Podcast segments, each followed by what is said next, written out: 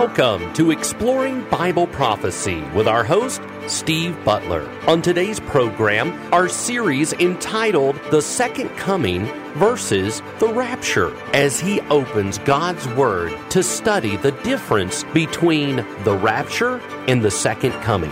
It's time to explore Bible prophecy. Hello, and welcome to Exploring Bible Prophecy. In today's program, we're going to pick up where we left off last time, and uh, you can tell uh, in detail where we have left off by looking at the handout that the uh, radio station has graciously provided to its listeners, and that's WHCBradio.org. And look for the handout that's entitled, What Are the Differences Between the Rapture of the Church and the Second Coming of Christ? And you'll see that there are a, a number of points that we're making in this series on that subject. And in today's program, we're going to pick up at the beginning of point number three.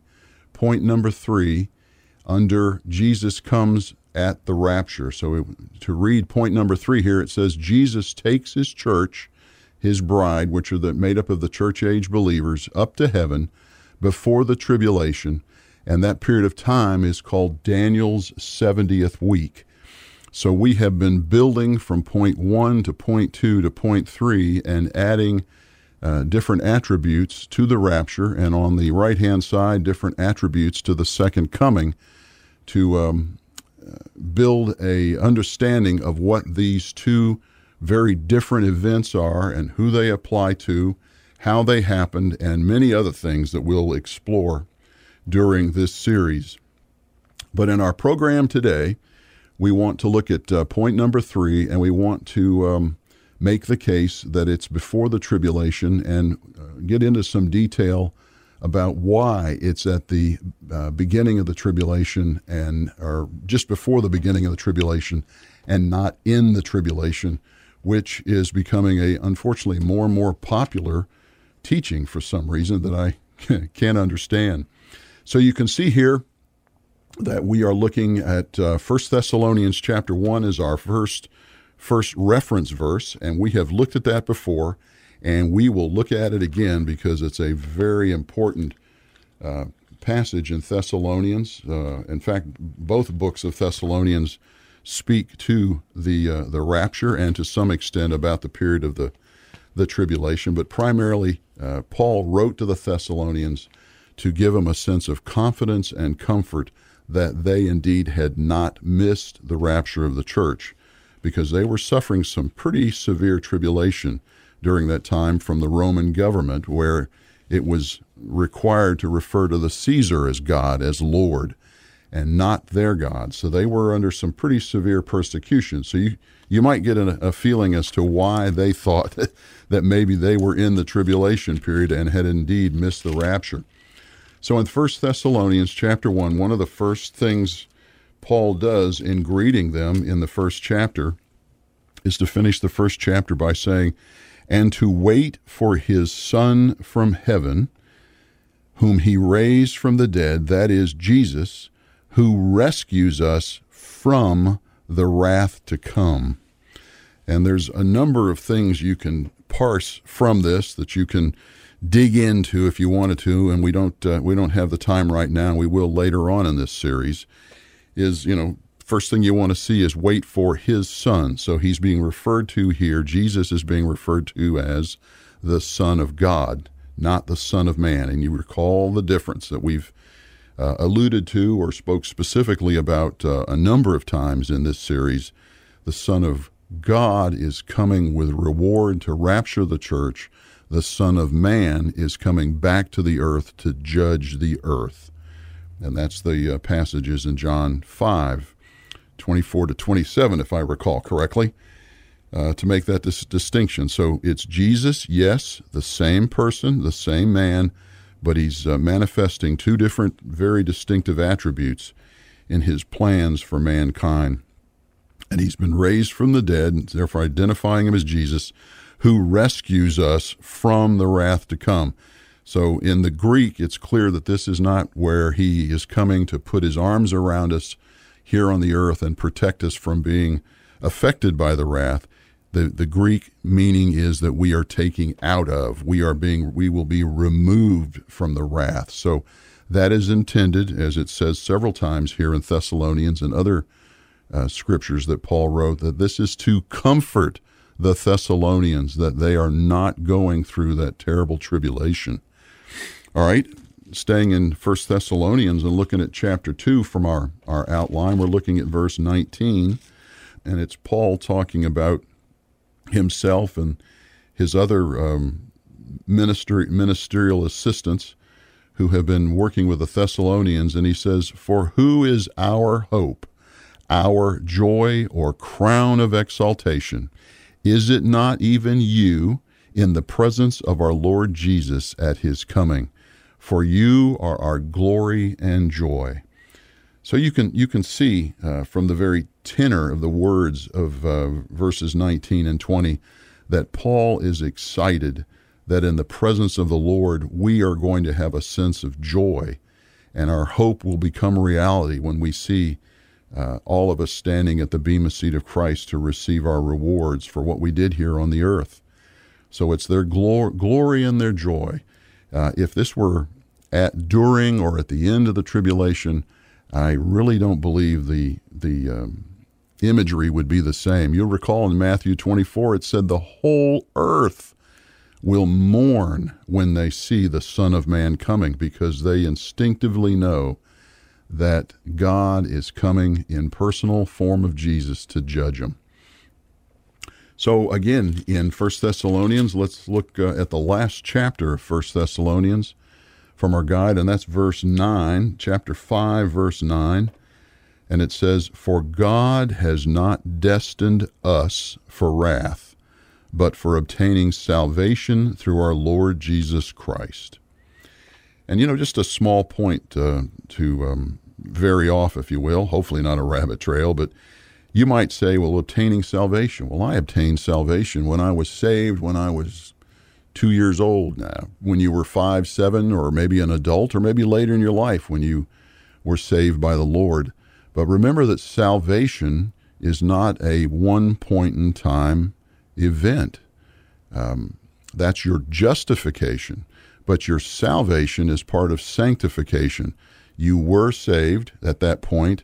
You are being saved as you are being made more and more like Christ uh, through the working of the Holy Spirit in your life, but you will be totally saved when you see Jesus Christ face to face. So when it says there that the um, in verse nine that obtaining salvation uh, is when we're going to see him face to face, and that will be in heaven, totally physically separated from the wrath that is taking place on the earth at that time. All right, let's look at another passage that is written by Paul, and if you'll move to the right from Thessalonians to Timothy, he wrote uh, First and Second Timothy to his disciple Timothy, and in Second Timothy chapter four and what's uh, particularly pertinent about this, this was one of the last words, if you will, this last chapter. And the words in that chapter are the last thing he wrote before he was um, martyred for his faith uh, by the Romans. In 2 Timothy chapter 4 verse 18 it says the Lord will rescue me from every evil deed and will bring me safely to his heavenly kingdom to him be the glory forever and ever. Amen. So it's clear from that passage that he expects to be rescued, and of course, from those evil deeds that are happening on the earth, because the church is not there to stop it. So there's every sort of evil deed. He will be rescued from it, and that he will be brought safely. In other words, he's not going to be harmed in any way, brought safely, and where? To the heavenly kingdom of God, where Jesus has prepared a place for him, as well as a place for us. So it's clear that this is not an earthly kingdom, this is a heavenly kingdom that we're being taken to at the point in time of the rapture. So, again, another very comforting uh, statement from Paul that he passes to uh, Timothy right at the end of Paul's life. So if Paul was ever serious and wanted to get a serious point across, uh, I think he'd try to do that at the very end of his life as he's writing this last uh, book, Second Timothy, to the world, and he wants to know the world, wants the world to know that he, along with us, will be rescued. All right, let's look at uh, Revelation. Let's look at the last one here before I take us to the Old Testament to show you something uh, that, frankly, I just recently uh, discovered for myself. And that is Revelation chapter 3. And this is where the seven churches are being described by John the Revelator, the same John that wrote the, the Gospel John and 1st and 2nd, 3rd John. And in Revelation chapter 3, verse 10, it says, Because you kept the word of my perseverance, I also will keep you from the hour of testing, that hour which is about to come upon the whole world to test those who dwell on the earth. So he's going to test their works. And of course, we'll talk, we've talked and we'll talk again about the, uh, the testing of our works, uh, whether be, be, be the, with the Lord or um, not with the Lord in, in terms of the unrighteous. Unrighteous will all be tested. Um, some at the Bema seat for the church, uh, others at the sheep and goat judgment, others at the great white throne. So there's a number of testings. So we will be kept from the hour of testing that will come upon the whole world. So the world is going to be tested separate from the church. We will be in heaven being tested for how we what we did in terms of serving the Lord with our gifts, the world will be tested for all of the unrighteousness in their life, the sinfulness and the lawlessness. So uh, we will be rescued from that. Okay, let's um, go from the last book way back into approximately the middle of the Bible, and you'll find Psalms. We're looking for Isaiah. We're looking for the book of Isaiah. There's 66 chapters in Isaiah, and we're looking for 57. Isaiah 57.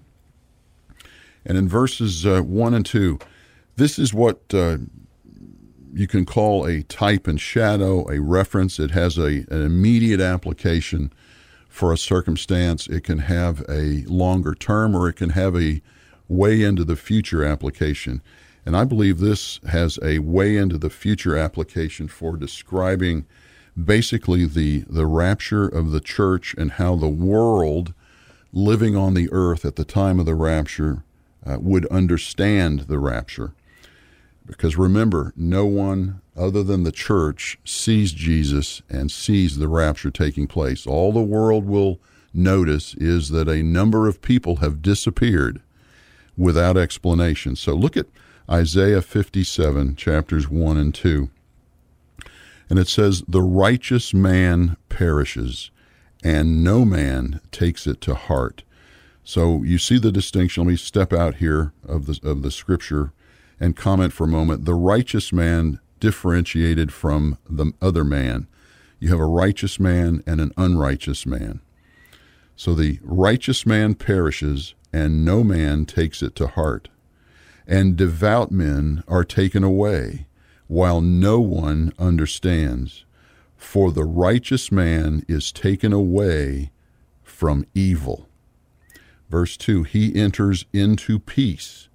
They rest in their beds or, or, or graves, as it has a shorter term application here in terms of history. Righteous people go to their graves waiting to be taken to heaven. Uh, but in terms of the rapture, uh, they are taken away into peace, which would be to heaven. Each one who walked in his upright way. So he's talking about in the world, when the righteous man is taken away, the world uh, certainly gives the strong impression, if not the fact, they don't understand, they really don't care. I mean, they'd like to know out of curiosity, but hey, these guys, these gals are gone. Now, you know, they, I know they were a little different. They kept talking about Jesus and so forth. But I think at that point in time, uh, when the church is taken out of the way and evil is allowed to run absolutely rampant in the world, that they're going to put a, a spin on it. The aliens have abducted them or some such nonsense.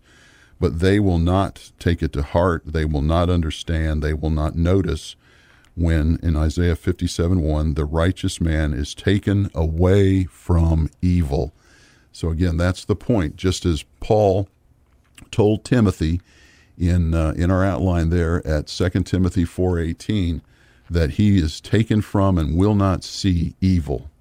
So I thought that's that's a wonderful passage from 600 years before Christ even walked the earth that uh, the Lord was was uh, working through his Holy Spirit through Isaiah to give us a sense of comfort about how righteous man will be taken care of and kept from evil um, in whatever circumstances there are.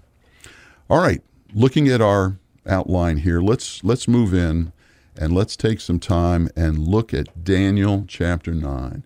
Now, the book of Daniel in the Old Testament, we're in Isaiah, so if you would um, move to the right through Jeremiah, and then Jeremiah is writing of Lamentations.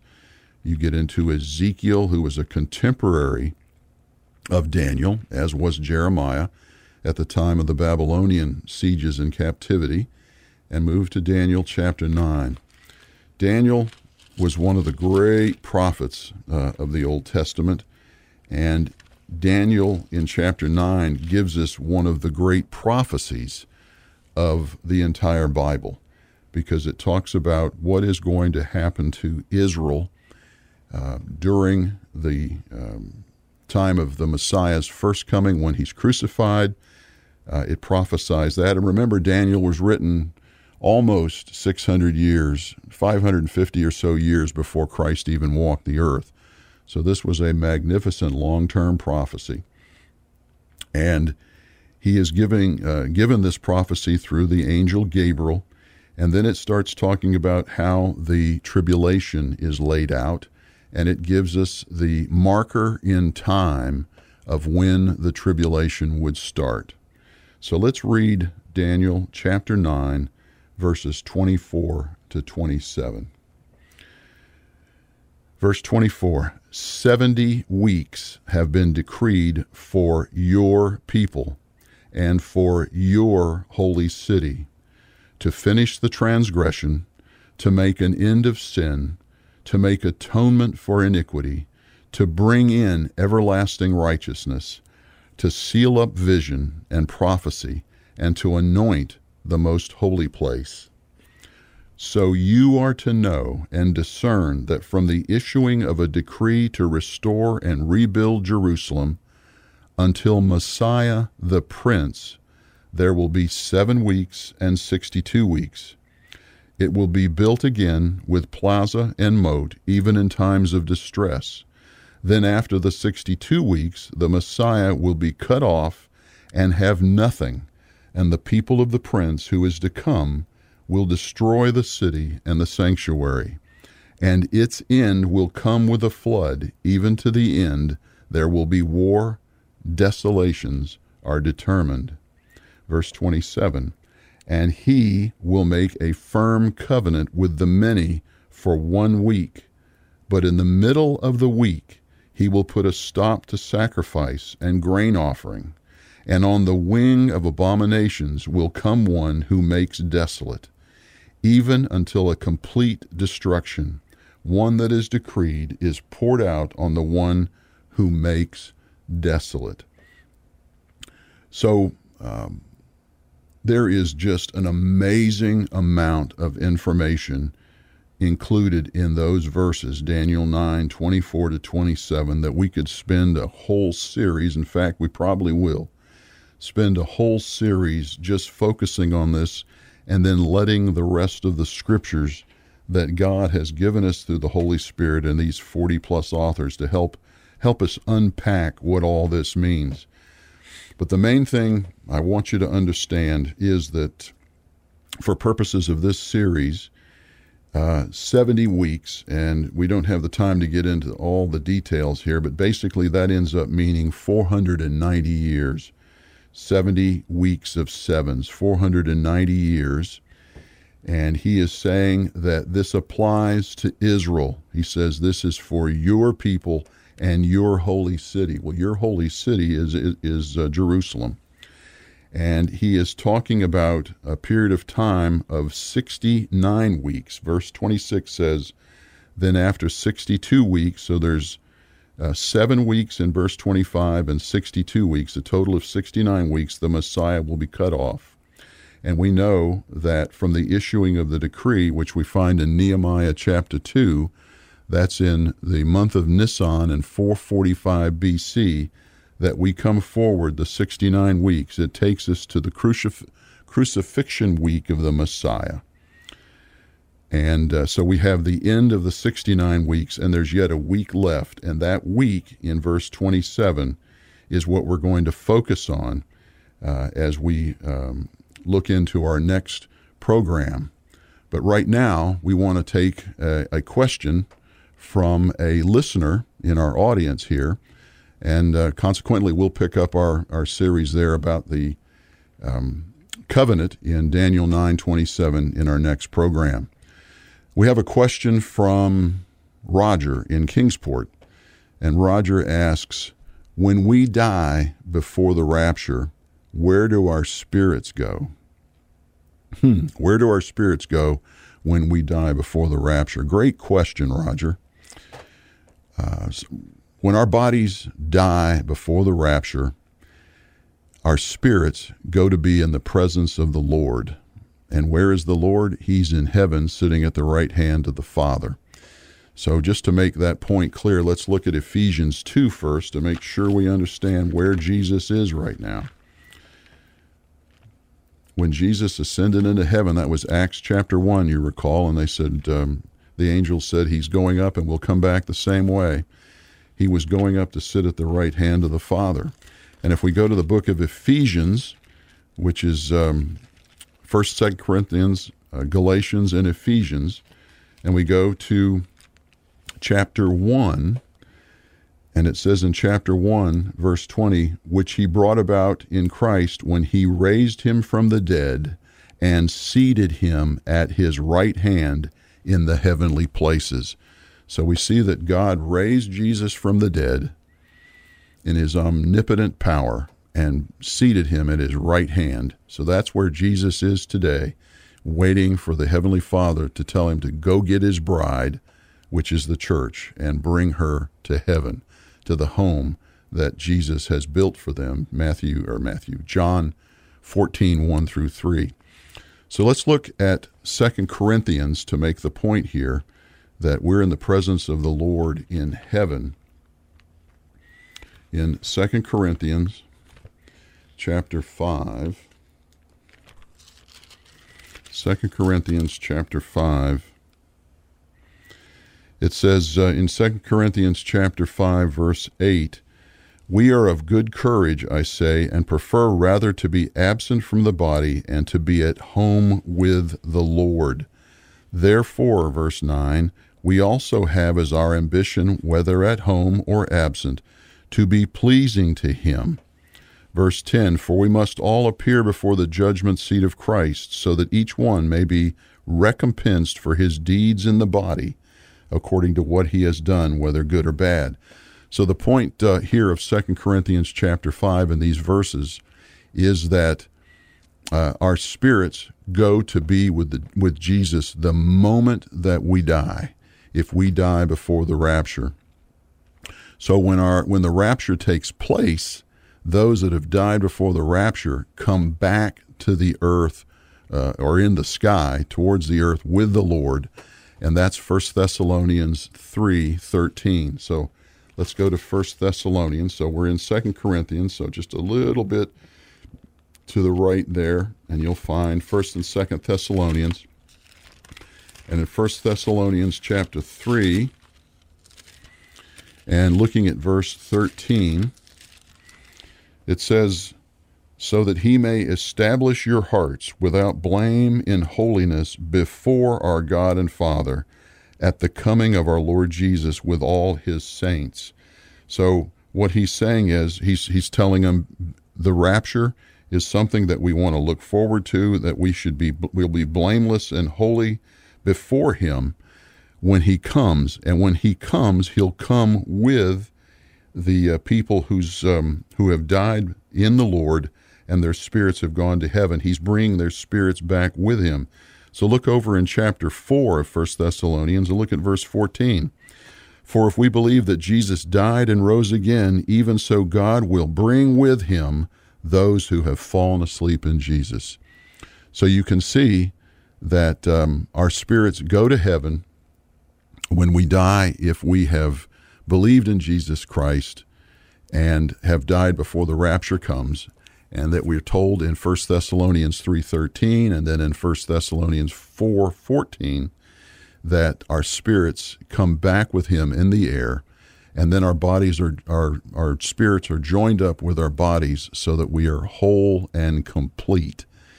And I think it's interesting uh, First Thessalonians we were in 4 let's go to 5 and look what he says Paul tells us in verse 23 of 1 Thessalonians 5 he says, Now may God may the God of peace himself sanctify you entirely, and may your spirit and soul and body be preserved complete, without blame, at the coming of our Lord Jesus Christ.